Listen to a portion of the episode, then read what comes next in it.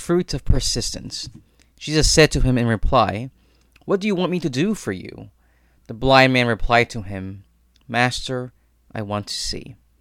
Mark 10:51. When a blind man Bartimaeus kept calling out to Jesus, those around him told him to be quiet and blocked him from seeing Jesus. But he didn't give up. He kept calling out to Jesus, and Jesus eventually called out to him. Jesus asked him, What do you want me to do for you? He answered, I want to see. And guess what? Jesus healed him. Not only was his sight restored, his heart was open too. Your faith has saved you.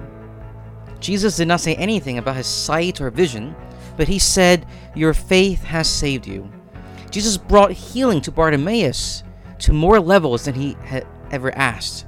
He thought he only needed physical healing, but the Lord gave him that and more. Jesus saved him, not just healed him, he saved him.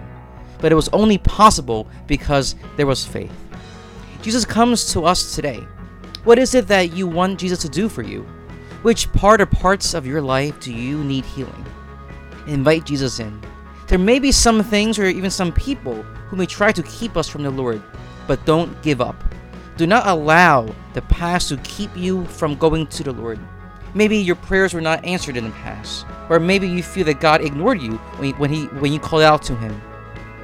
But just like Bartimaeus, God gives to us what we need deep down into our hearts and our souls. God doesn't want to give us superficial things. He wants to save us and give us life. Don't give up when it seems like prayer is fruitless or dry. It's not. God hears you.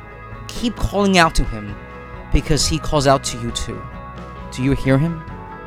Jesus asks you today, What do you want me to do for you?